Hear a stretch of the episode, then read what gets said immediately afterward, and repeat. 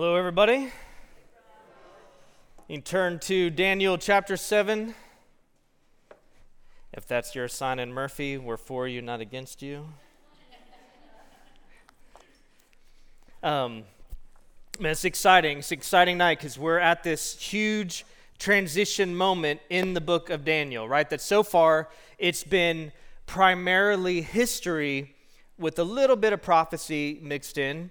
And now, as we go from uh, get into chapter 7 through the rest of the book, through chapter 12, we're going to see it's primarily talking about the end, like the end, with a little bit of history. And so this is a big transition because even the way that God is communicating with Daniel and the way that God is communicating with us through the letter has shifted. We're going from historical narrative to something that's called apocalyptic literature, which we'll talk about in a second. I don't want to just throw that out there. We're going to define these things, but as we take this step, you know, it's exciting because as Red Oak, we really haven't hit many portions of Scripture that, by and large, deal with the end times. We, we've hit certain passages like verses and, and hit it and talked in general about our hope, but we haven't really hit hard where this the last six chapters primarily are pointing to yes some of these things have already been fulfilled but what they're ultimately pointing at is the end of this age. It's primarily pointing to the hope that we have in the return of christ. So that's exciting. But as we take that step and we need to understand that this is one of the most debated and, and one of the most you know like intensely debated topics in the Bible, which is really pretty ironic, right? Uh, Doug Wilson is quoted as saying, The millennium is a thousand year period of peace that everybody fights about. That's ironic, right? The millennium, this whether you think it's literal or figurative, whether you think we're already in it or it's yet to come, like the, the, the reign of Christ and enjoying his peace and his rule and his reign, that should unite us. That is laid out for us in Scripture as a hope to unite us together in Christ, that you and I, no matter what we face in this world, that we would face it with hope in joy and confidence, knowing that this world is not our home, knowing that no matter what happens to us in this world, the worst, the absolute worst that this world can do to us is kill us. And that, my friends, is not the end. Because our hope rests in a risen Savior who is now seated at the right hand of the power on high, and he's returning to rule and reign forever. I was supposed to say that at the end, but there you go. I hadn't even started my timer yet. It's going to be a long night. All right. So, there's irony there. I mean, this hope should unite us. So, how are we going to approach this? Because I mean, we don't we don't want to get bogged down in things that are controversial or that are going to cause divisions. Like this hope shouldn't cause divisions; it should unite. And so, the way that we're going to approach this, our goal will be to not focus on the obscure and the debated, but rather on the clear and the agreed upon. We want to see in these prophecies what it teaches about Jesus and his kingdom, what our hope is. So, we want to face this with, man, having a, a, a tight grip on things that we know to be clearly taught from Scripture concerning the end. And then things that are more debated, I mean, let, let's agree together to be open handed with those things and to be gracious to one another when we don't see it the same. It's all right. It's all right. It's all right that we don't have a clear vision or maybe don't see things quite the same, especially when we're talking about things that haven't happened yet, right? We can be gracious to one another. So let, let's, let's set out with that goal in mind. So, briefly, I want to talk about I mentioned that this is written in apocalyptic literature. Now, it's at this point that you're supposed to squint your eyes, nod your head, and go, hmm, that's right, apocalyptic literature. Along with everyone else, I'll pretend to know what that means. right? People throw that stuff around, and I, I make that joke because that's where I found myself in this study. Before I moved forward, I was like, okay, I've heard that thrown around forever. I heard it in seminary, I've heard it when people preach on these things or when they argue about what these things mean. I've heard that used to defend against a position or to argue for a position or to belittle somebody else's position. I was like, but what are we really talking about when people talk about this genre of literature called apocalyptic? And so here's the deal because my grandmother was a sweet lady, uh, one of the nicest ladies I know and, or knew. And, uh, or no, she's, she's with Jesus. And I remember, you know, she was all, she always just had good advice for me. She never said this to either one of my brothers, but whenever I would see her, it was like she knowingly would look at me and she'd say, Rob, kiss. And I'd say, Grandma? And she'd say, Keep it simple, stupid. It hurt my feelings every time. Great advice. And so as I approach this stuff, like, that's what I want to hold on to. I want to simplify this as much as possible and not try to act like I know more than I do.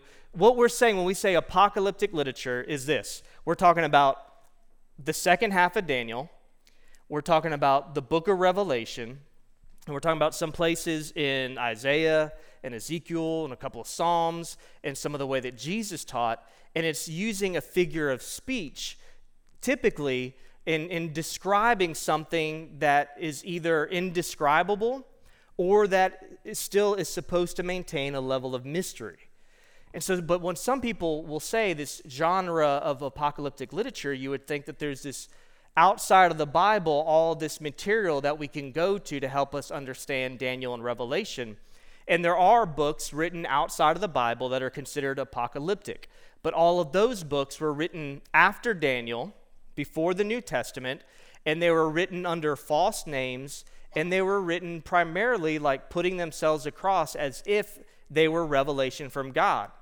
So for me, in approaching Daniel, is I don't want to try to interpret Daniel through the lens of people who just looked at how Daniel wrote and then used that type of language for their own agenda. I'm not interested in that. So what we're left with is a pretty good thing though what we're left with is how we're going to try to interpret Daniel is we're going to look at how the Bible uses the imagery and the symbols that we're going to find in this text. We're going to see how does the Bible use this in other places. And that's how we'll determine as best as we can what God is saying to us through these dreams and visions that he gave to Daniel. Y'all tracking with me? All right. I'm trying I'm keeping it simple.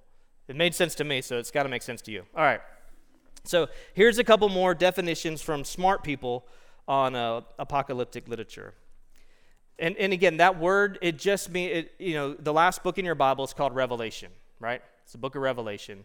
And that's the same word. Apocalypse, apocalyptic, it's the same word. It just means to reveal something.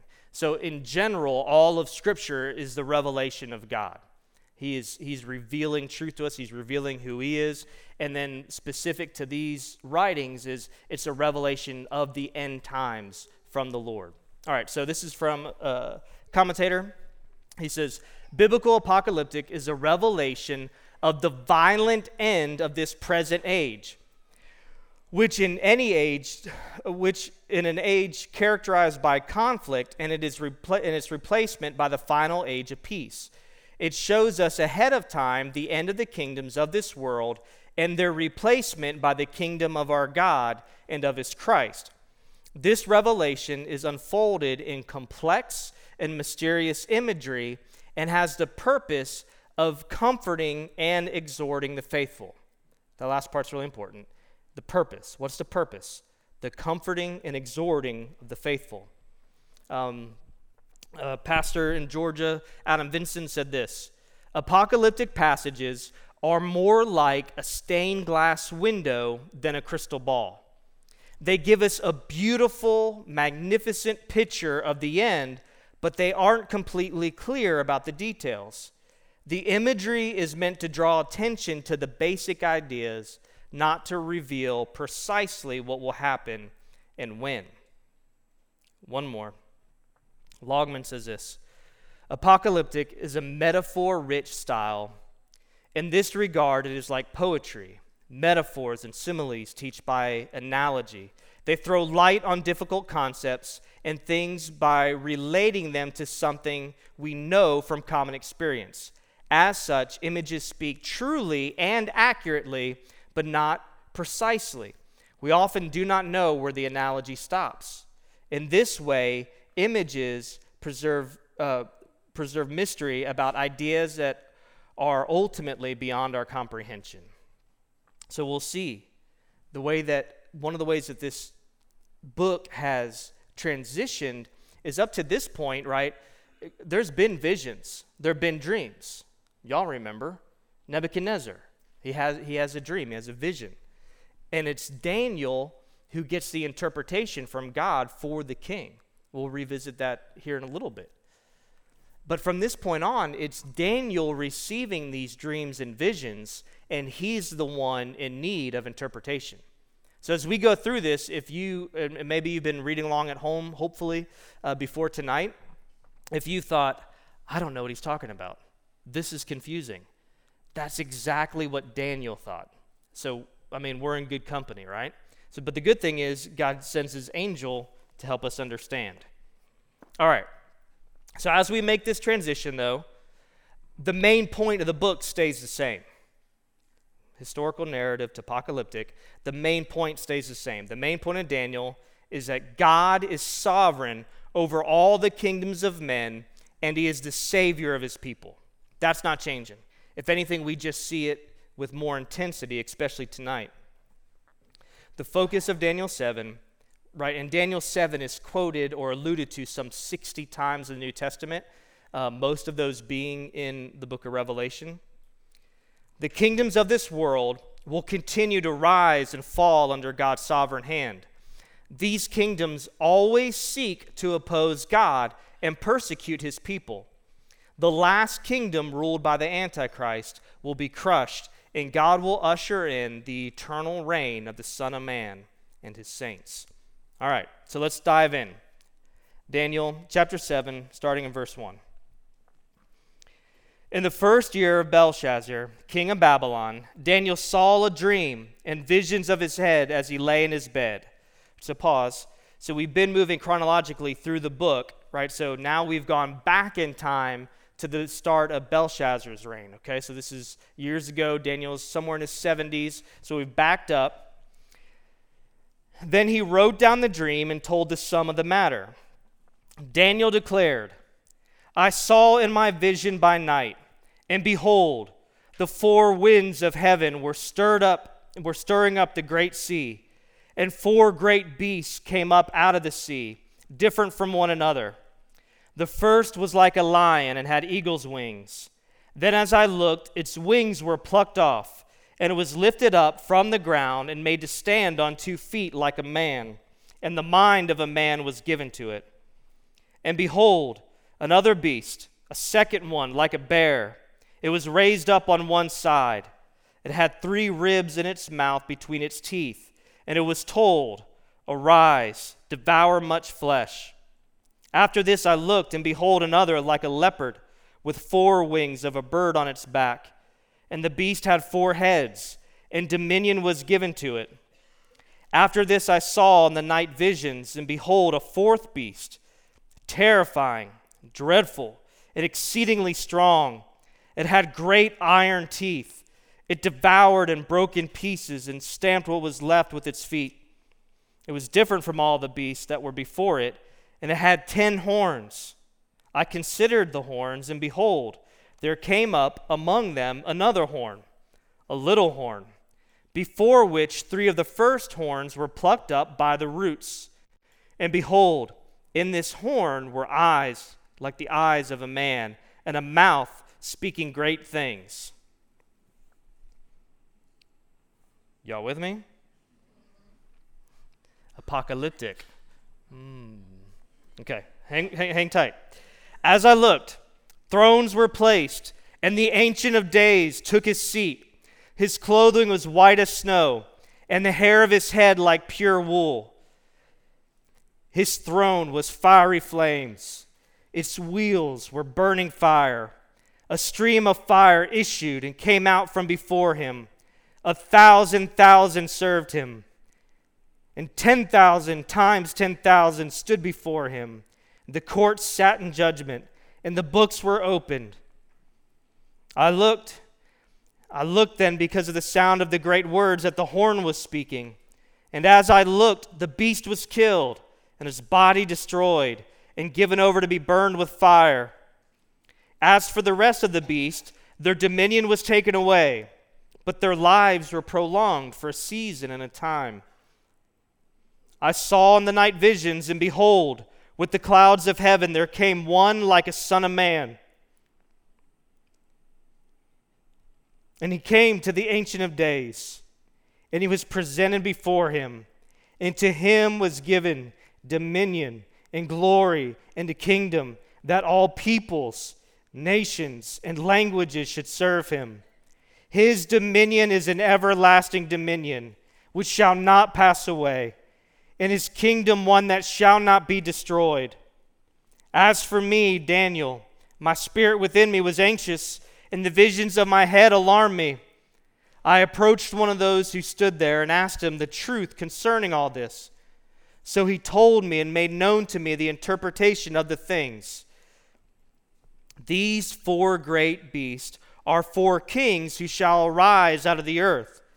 But the saints of the Most High shall receive the kingdom and possess the kingdom forever, forever, and ever.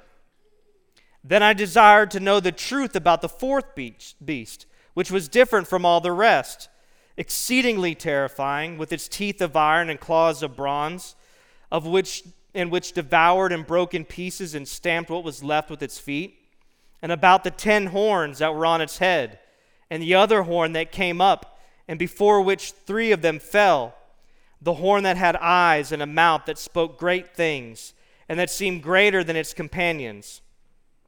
And as I looked, this horn made war with the saints and prevailed over them until the Ancient of Days came and judgment was given for the saints of the Most High. And the time came when the saints possessed the kingdom. Thus he, the angel, said, As for the fourth beast, there shall be a fourth kingdom on earth, which shall be different from all the kingdoms, and it shall devour the whole earth, and trample it down, and break it to pieces. As for the ten horns, out of this kingdom ten kings shall arise, and another shall arise after them he shall be different from the former ones, and shall put down three kings. He shall speak words against the Most High.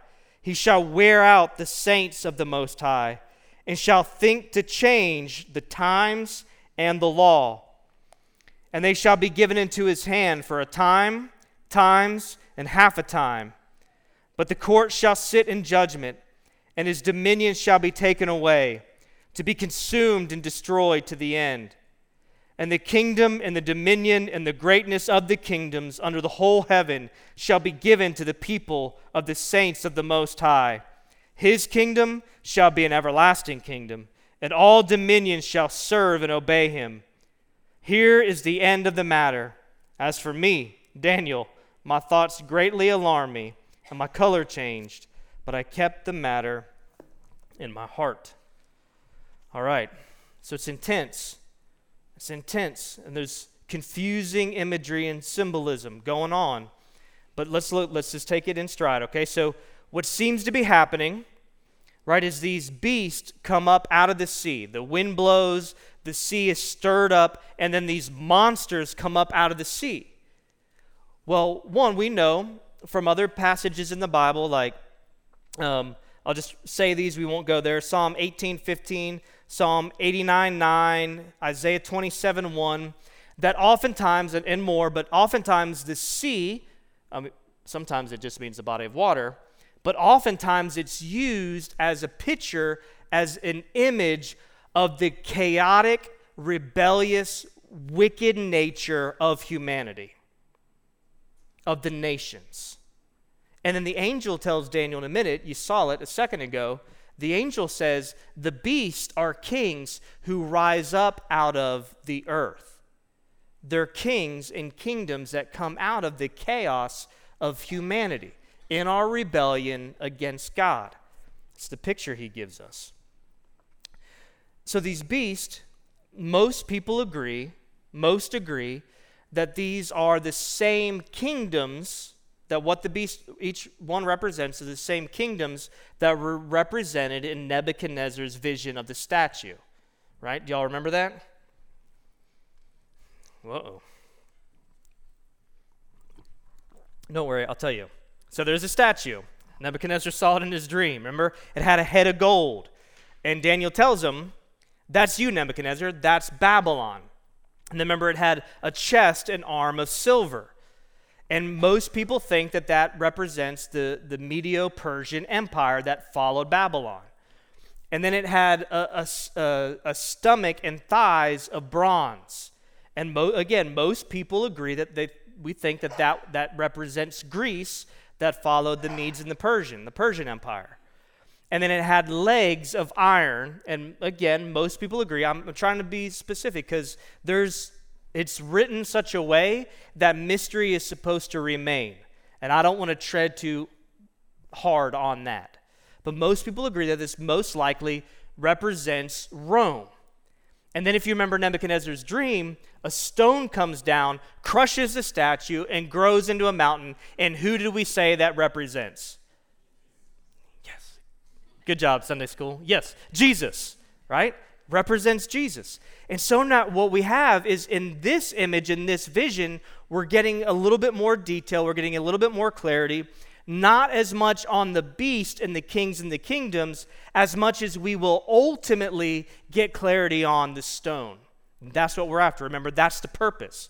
If the purpose is our faithfulness in the midst of persecution because of our hope in our returning king, the more clarity that we get on who our king is and how he's coming for us, the more that purpose will, will accomplish its goal. So, the beast rise up so the first beast, this winged lion, we do. I, I believe this represents uh, Babylon. In fact, there's been gates from Babylon found, and this symbol is on them, like the, the symbol of a winged lion. So even at that time, for Daniel, that this one probably wasn't super confusing. Like, okay, this represents Babylon. And then most people think with the bear and, and some people think it's just a bear that's raised up, like ready to strike. Some people think it's a bear that's uh, just really lumpy on one side, like it's bigger on one side. And they say well, that's like how the Persian Empire was bigger than the, the Media, Media uh, Empire and ultimately absorbed it. However, yeah, we think that's probably it. And they were, man, they were ferocious. They had already defeated kingdoms. That's why it's seen with the ribs in its mouth. It, but it's told, like, you're not done, devour more. They take down Babylon. And then that's replaced by the leopard, another winged big cat. But this one has four heads. And so a lot of people think that this is Greece. And we know that uh, the image of speed is being used here. And no doubt, when looking back from this point through history, and you look at what Alexander the Great did, it was phenomenal. Not necessarily good, but phenomenal the way that he overtook the known world and expanded the empire in such a short period of time. But he forgot to have an heir. And so when he died, his empire was divided among four generals. And so people think, well, that's the four heads. And there's other opinions, but those are the predominant ones. But then you have this fourth beast that's not even necessary, doesn't represent an animal or not even a combination of animals, but is just a monster, right? Like it's just a monster that he says is more terrifying than the rest of them. And it's got iron teeth and bronze claws. It's Voltron from the 80s, right? Like it, it, he, there's, no, there's no comparing it to earthly animals. It's just a monster. And he's terrified of it, okay? And so what's fascinating to me is that Daniel's like us. I think Daniel's like us. I'm to take a breath. Thank you. Daniel's like us because he sees all this awesome stuff, incredible stuff, terrifying stuff. But what, what's the most awesome things that he's seen? The Ancient of Days and the Son of Man. Can we agree? Yes. He's seen in imagery, it's still a vision, it's still a dream, but he's seen a, like personification of God. And then the Son of Man riding on clouds. But when he when he saddles up next to the angel, he goes, um, so tell me what's going on here? And he starts to tell him, and he goes, uh huh, uh huh. I want to know more about the horn. What's with the horn with the eyes who's speaking blasphemy? Like, what's up with him? And I say we're like this because what's the main point of the passage? The Ancient of Days, God on his, he's literally got a chariot throne with wheels of fire and fire issuing from the chariot, and we go, I want to know about the horn. This is what we do with prophecy. We want to press the details in the wrong place. And but what the angel does, if you look through it, it's not that he dismisses the question. It's not that it's unimportant. It is, but it's not the thing. What the angel keeps doing is pushing his attention back to the king and the kingdom. And so, yeah, is it worth having conversations about the horn and, and the kings and the ten horns and look at what different people have said over the last 2,000 years? Yeah, it's worth having that conversation, but it's not the main thing. Hold all that with the, with the open hand, but with the Ancient of Days and the Son of Man, don't only hold on to it, keep your eyes fixed on that, because that is from where our hope comes. That is how we'll be faithful when we, when we are faced with real persecution over our faith. That's how we'll stay faithful when we're tempted to give in and to live our best life now and to be comfortable, to be entertained to death. How do we avoid that? Keep your eyes fixed on the Son of Man.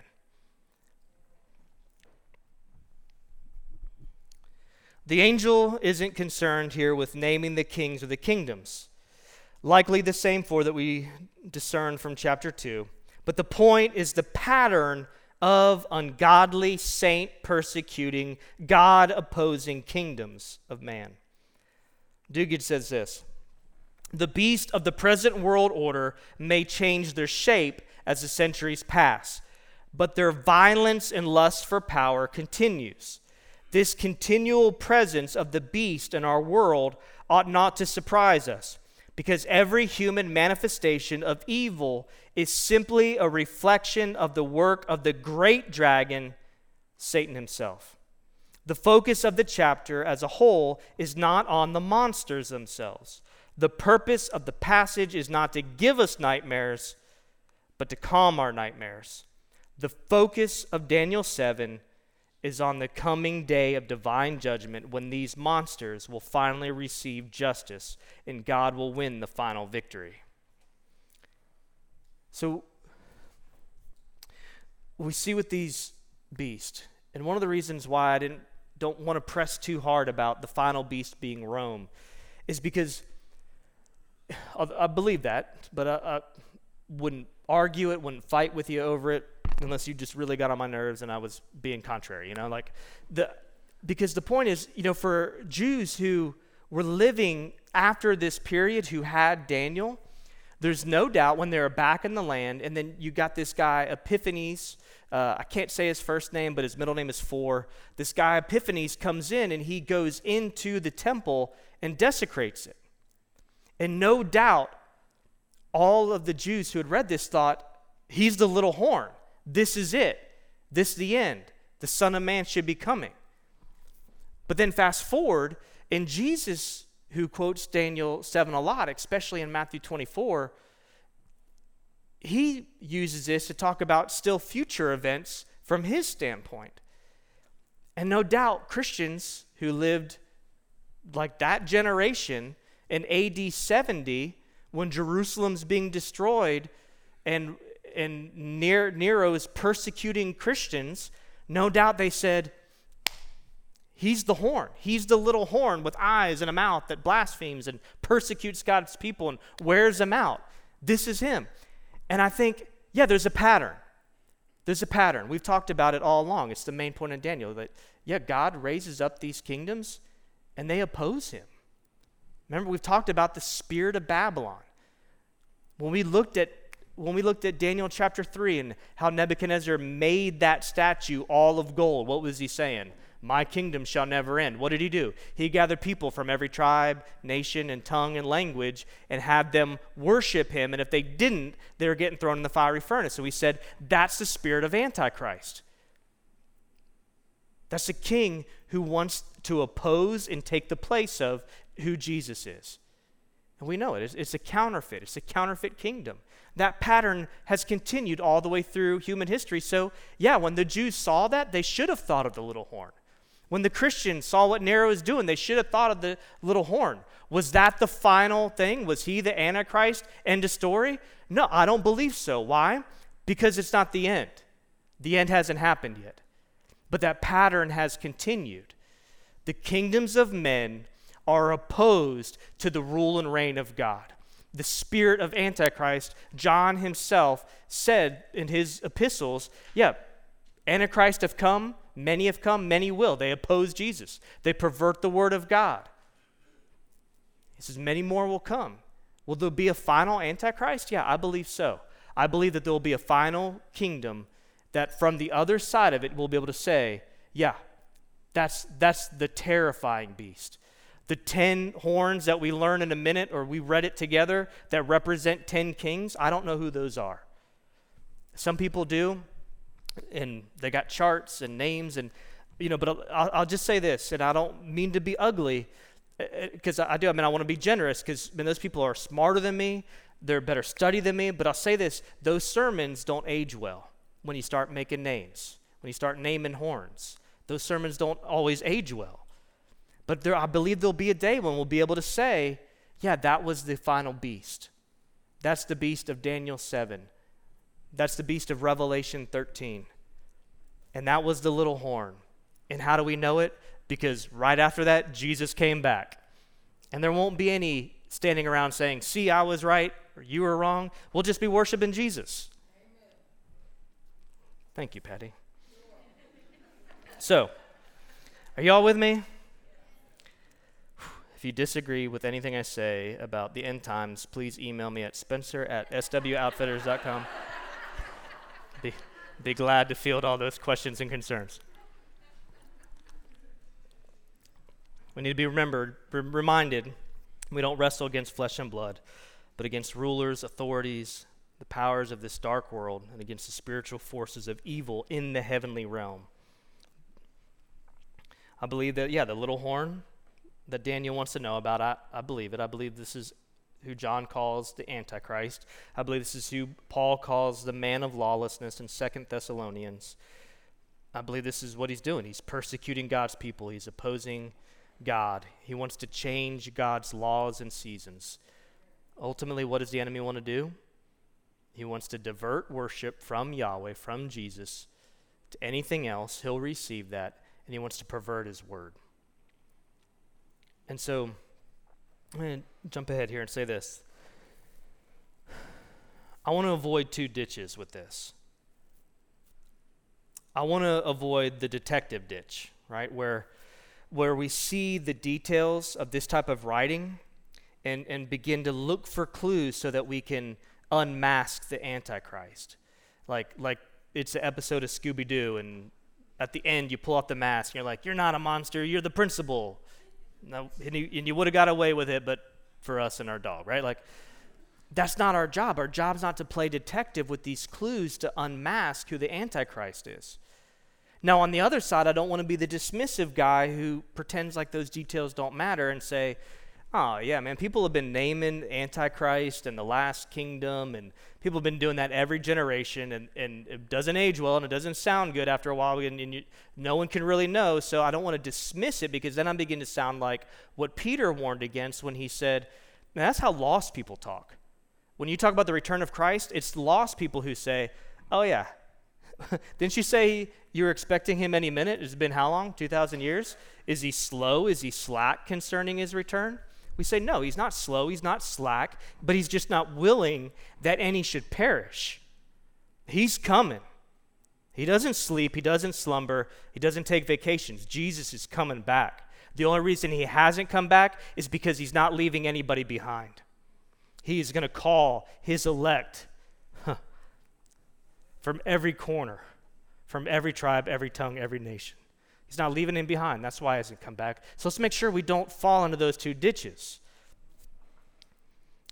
The main point, though, is for us to be watchful, to be prepared.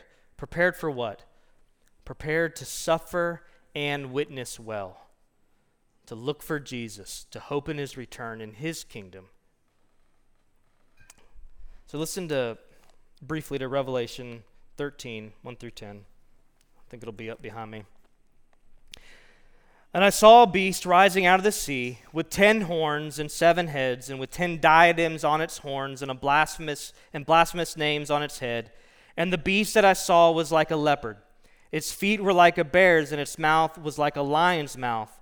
And to it the dragon gave his power, and his throne and great authority. One of his heads seemed to have a mortal wound, but his mortal wound was healed. And the whole earth marveled as they followed the beast, and they worshiped the dragon, for he had given his authority to the beast. And they worshiped the beast, saying, Who is like the beast, and who can fight against it? And the beast was given a mouth uttering haughty and blasphemous words, and it was allowed to exercise authority for two, uh, for, I'm sorry, for 42 months and it opened its mouth to utter blasphemies against God, blaspheming his name and his dwelling. That is, those who dwell in heaven. Also was allowed to make war on the saints. Sound familiar? And to conquer them. An authority was given it over every tribe and every people and language and nation, and all who dwell on the earth will worship it. Everyone whose name has not been written before the foundation of the world in the book of life of the Lamb who was slain if anyone has an ear, let him hear. So this pattern continues, and it'll find its ultimate fulfillment one day. And our job, again, is to look for Christ. While the beast rising out of the great sea can be identified with successive kingdoms of Babylon, Medo Persia, Greece, and Rome, these same symbols might be used elsewhere to refer to something else. Apocalyptic literature tends to work in regular, recurring patterns. For example, the pattern repeats later in Revelation 13. In John's apocalyptic vision, all four images refer to a single kingdom. David Helm says Rome. As the centuries pass, these images can identify various kingdoms that oppose God, but never in isolation from the spiritual forces and power of Satan that lies beneath them and from whom they derive their power. All right, so we're talking about earthly kingdoms, earthly kings, who, yeah, spirit of Babylon, spirit of Antichrist, Satan himself empowering them. There will be persecution of God's people, his saints, that must be endured. But our hope is that the power and authority of these monsters is limited. The time of judgment will come, and the true king will deliver the kingdom to his loyal saints. We trust in the wisdom of the Ancient of Days and in the salvation of the Son of Man the enemy is limited in both his power and the and time in trampling the saints of God. Right? So we saw that at the end of the chapter as the angel's describing what Daniel saw, he says, Yeah, the the horn is attacking God's people, right? He, he's he's wearing them out, but it's limited. It's limited. He it's said that he has time, times, and half a time. Okay? And so and there's much debate. I'm not going to go into it with the time we have right now, but there's much debate on what that means. But if nothing else, the main point is that the Antichrist, Satan's empowered king, is limited in both his power and his time to be able to persecute God's people. That will come to an end. And that is being contrasted. His kingdom, his power, his authority, his persecution is being contrasted with the eternal reign of Jesus. His authority, his dominion, his power is greater. So that's where our attention is supposed to go. So let's look at it. Verse 9 the Ancient of Days. The Ancient of Days. As I looked, thrones were placed. All right, so multiple thrones. Thrones were placed, and the Ancient of Days took a seat. His clothing was white as snow, and the hair of his head like pure wool. His throne was fiery flames, its wheels were burning fire. A stream of fire issued and came out from before him. A thousand thousand served him, and ten thousand times ten thousand stood before him. And the court sat in judgment, and the books were opened. So we see, we believe this is God the Father. Again, this is vision, this is dream, and he sees the white hair, the white clothes, the chariot throne, the fire. What's this representing? What, what, what do these symbols mean in Scripture? And it's just talking about God's wisdom, right? God is all wise, God's purity. He is righteous. His judgment, represented by both the fiery wheels that in that this warrior king judge, that his judgment goes forth and he can go anywhere. That we know in Revelation 19, Jesus is seen with eyes of a flame of fire. What's it saying? It's saying that he will judge and he sees all. He knows all. He knows our thoughts. He knows our works. He knows our deeds. He knows the motivation behind what we do. He sees all and he will judge. Fire is always a picture of God's judgment in these types of context. He's coming to judge. But his judgment is pure and righteous, just and good. Listen to this. This is from Duguid, my favorite commentator's name to say. His chariot throne flamed with fire, and its wheels blazed, representing the divine warrior's fearsome power to destroy his enemies. Here we see a judge who has, here it is, the wisdom to sort out right from wrong, the purity to choose the right, and the power to enforce his judgment. Do you see it? Books are opened. And here the immediate judgment is on the Antichrist, his followers, this king. But good place to pause, right? Because it's easy just to say Satan, demons, then they're going to experience this river of wrath, that they'll be condemned, that they'll be destroyed, that they'll be thrown into hell, the lake of fire. But when we say God's enemies, that used to be us. That was us. Apart from Jesus in his first coming, that's us.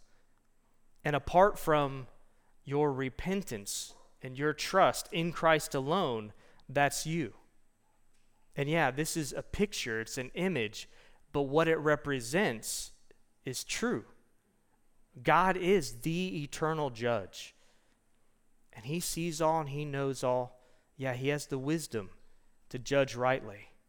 And he will. In fact, he's appointed a day in which he will judge the world in righteousness. And he's made that known and for sure by raising Jesus from the dead, because it's in fact through Jesus that he judges the world. The final judgment's coming. We're going to see it the dead will be raised. That's, that's a closed hand doctrine, teaching from the Bible. Jesus is returning. Final judgment and punishment are sure. The dead will be raised. Everybody, ever. The dead will be raised and will be judged based on their deeds, based on how they lived. And our only hope, our only hope, is Jesus which is a really good hope. But don't be deceived. God is not mocked. What did you I mean did you feel it when we read through this and the horn is blaspheming God when we read it from Revelation? The venom of the enemy towards God. If you're a child of God, man, that should that hurts. It's offensive. Not offensive like I'm going to jump on social media and blast somebody, like offensive like I hurt because I love God. I would hurt in the way that if you said something ugly about a really good friend, how dare you talk about him like that? Don't talk about him like that, man. He's a good dude. Okay, times a million. How, how can you talk about God who's wise and pure and righteous, whose love, who's only demonstrated his grace and mercy to those who don't deserve it. How can you talk about him like that? And do you see it? God's not mocked. Don't, don't be deceived. Just because the world seems to be going on just like it has for thousands and thousands and thousands and thousands of years. And just like it seems like those who love wickedness prosper, just like it seems like the most corrupt people are the people who have the power and have the money, don't be deceived. God is not mocked. Judgment's coming, Jesus is coming.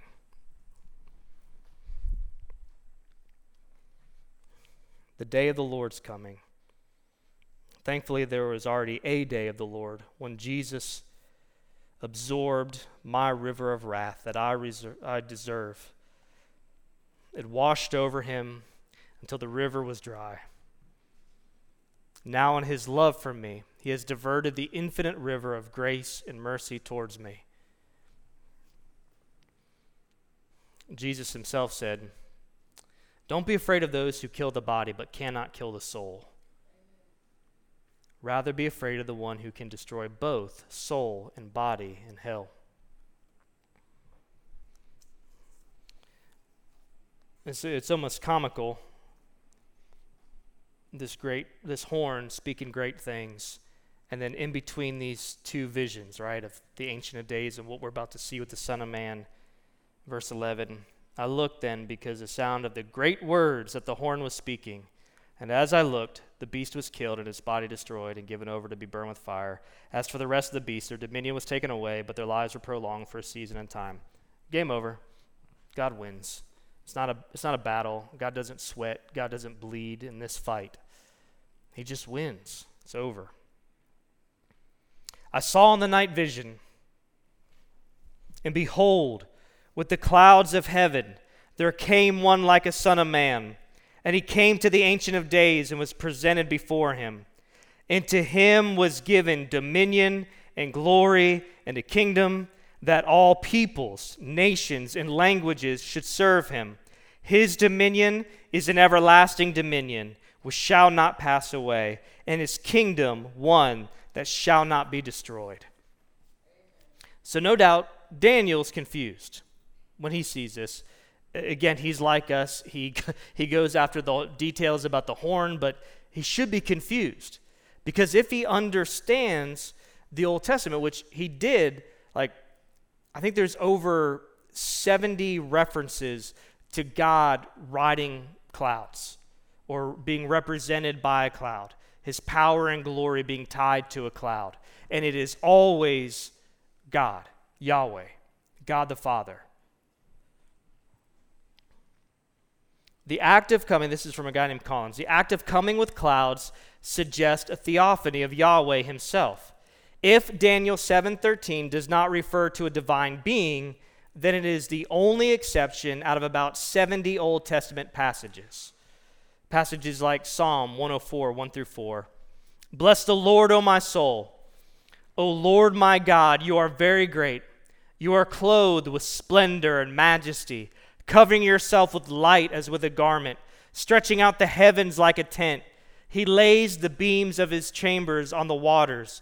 He makes the clouds his chariot. He rides on the wing, wings of the wind. He makes his messengers winds and his ministers a flame of fire. Psalm 68 4. Sing to God, sing praises to his name, extol him who rides on the clouds. His name is Yahweh and rejoice before him. Coming on the clouds is a clear symbol of divine authority. In the Old Testament, God alone rides on the cloud chariot. What is more, when this Son of Man comes into his presence, into the presence of the Ancient of Days, he is given authority, glory, and sovereign power. This Son of Man also receives worship of all peoples, nations, and languages. We know Who's the Son of Man? Jesus. This was Jesus' favorite title for himself. Over 80 times in the gospel, he refers to himself as the Son of Man. Jesus wants us to know he's the Son of Man from Daniel 7. Jesus wants to be clear that it's him who rides the clouds and receives the glory, the dominion, the kingdom that is everlasting.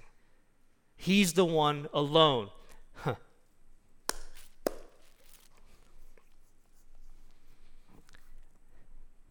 Is he worthy? We sang that. Is he worthy? Who is worthy to open the scroll? Jesus. Who has the keys to the kingdom? Jesus. Yeah, he's worthy. He's a son of man. So this is vision, but listen, he's coming into the presence of the Ancient of Days, riding the clouds. So let me ask you a question, Red Oak. Where's he coming from? He's coming on the clouds. Where's he coming from? The ascension, right? Acts 1 6 through 11. We know this. So when they had come together, they asked him, the disciples are like us too. So when they had come together, they asked him, Lord, will you at this time restore the kingdom to Israel? He said to them, Listen up, Red Oak. It is not for you to know times or seasons that the Father has fixed by his own authority, but you will receive power when the Holy Spirit has come upon you, and you will be my witnesses in Jerusalem and all Judea and Samaria and to the end of the earth. And when he had said these things, as they were looking on, he was lifted up, and a cloud took him out of their sight. And while they were gazing into heaven as he went, behold, two men stood by them in white robes and said, Men of Galilee, why do you stand looking into heaven? This Jesus, who was taken up from you into heaven, will come in the same way. How did he go? On the clouds. How's he coming back? With the clouds. He will come back in the same way as you saw him go into heaven. Mark adds, in Mark's telling, he was taken up into heaven and sat down at the right hand of God. Remember? Thrones were set down. The Ancient of Days sat, God the Father, and who sits next to him? Jesus, the Son of Man, the Son of God, the God man. God alone rides the clouds. God alone comes in power and glory and authority and has the right. he alone is worthy to execute divine judgment.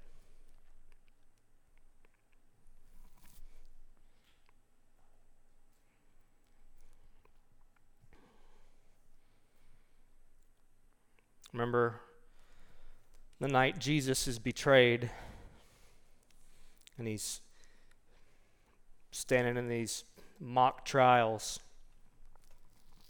Mark 14, he's before the Sanhedrin. Mark 14, verse 60. And the high priest stood up in the midst and asked Jesus, Have you no answer to make? What is it that these men testify against you? But he, Jesus, remained silent and made no answer. Again, the high priest asked him, Are you the Christ, the Son of the Blessed? And Jesus said, I am. And you will see the Son of Man seated at the right hand of power and coming with the clouds of heaven. And the high priest tore his garment and said, What further witness do we need? You have heard his blasphemy. What is your decision? And they all condemned him, Jesus, as deserving death. You see it? Is this crazy? It's crazy. You see how backward and twisted this is? The high priest, who should have recognized the Son of Man standing before him, he says to him, Are you the Son of the Blessed? Are you the Messiah? Are you the King to come?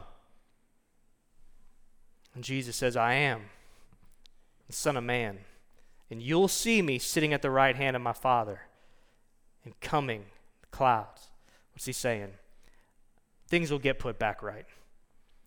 Temporarily, that man stood in judgment over Jesus and accused Jesus of blasphemy. What's happening in reality?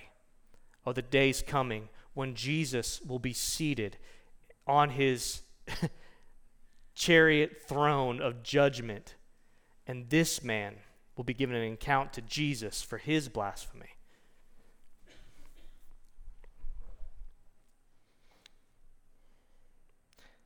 The key to understanding Daniel's vision is to realize that Jesus identifies himself for us. This is confirmed by the fact that Daniel 7 is cited or alluded to over 50 times in the New Testament. the vast majority of these coming from the book of Revelation. 600 years before our Lord's incarnation in the womb of the Virgin through the power of the Holy Spirit, Daniel sees the heavenly glory of that rock seen by Nebuchadnezzar, who will crush all the kingdoms of the earth, whose kingdom will never end. His kingdom is contrasted with those of the beast. It's one of honor and glory, it's eternal. And do you see it? We share it. We share it. The angel keeps emphasizing it. The key verse in verse 18 But the saints of the Most High shall receive the kingdom and possess the kingdom forever, forever, and ever says it again. Verse 27 And the kingdom and the dominion and the greatness of the kingdoms under the whole heaven shall be given to the people of the saints of the Most High. His kingdom shall never, or his kingdom shall be an everlasting kingdom, and his dominions shall serve and obey him.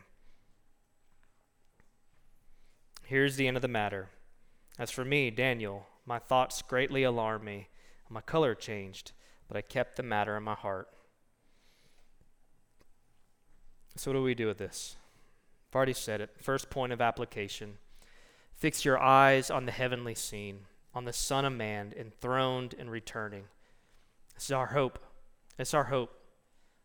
We should live in view of the imminent return of Christ. Second point is simple question Are we ready? Are we ready for the day of judgment? Oh, this is like old timey sermon.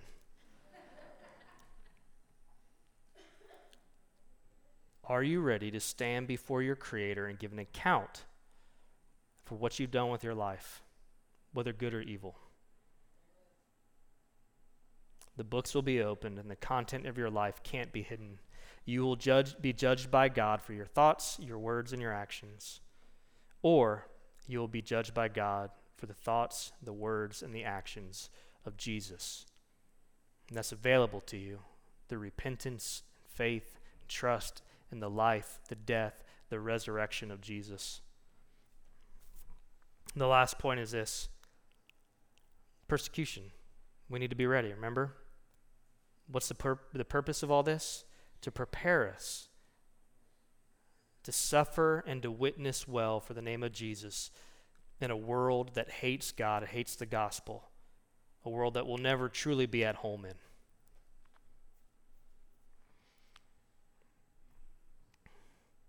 Revelation 1 4 through 7. John to the seven churches that are in Asia, grace to you and peace from him who is and who was and who is to come and from the seven spirits who are before his throne, and from Jesus Christ, the faithful witness, the firstborn of the dead, and the ruler of the kings on earth. To him who loved us and has freed us from our sins by his blood, and made us a kingdom, priest to his God and Father, to him be glory and dominion forever and ever. Amen. Behold, he who is coming with the clouds. and every eye will see him, even those who pierced him, and all the tribes of the earth will wail on account of him. Even so, amen. We'll rejoice. We'll rejoice. Pray with me. Lord Jesus, love you. Thank you for the goodness of the gospel. Thank you, Lord Jesus, that you came to save us, that you humbled yourself and became an infant in the womb of a virgin by the power of the Holy Spirit.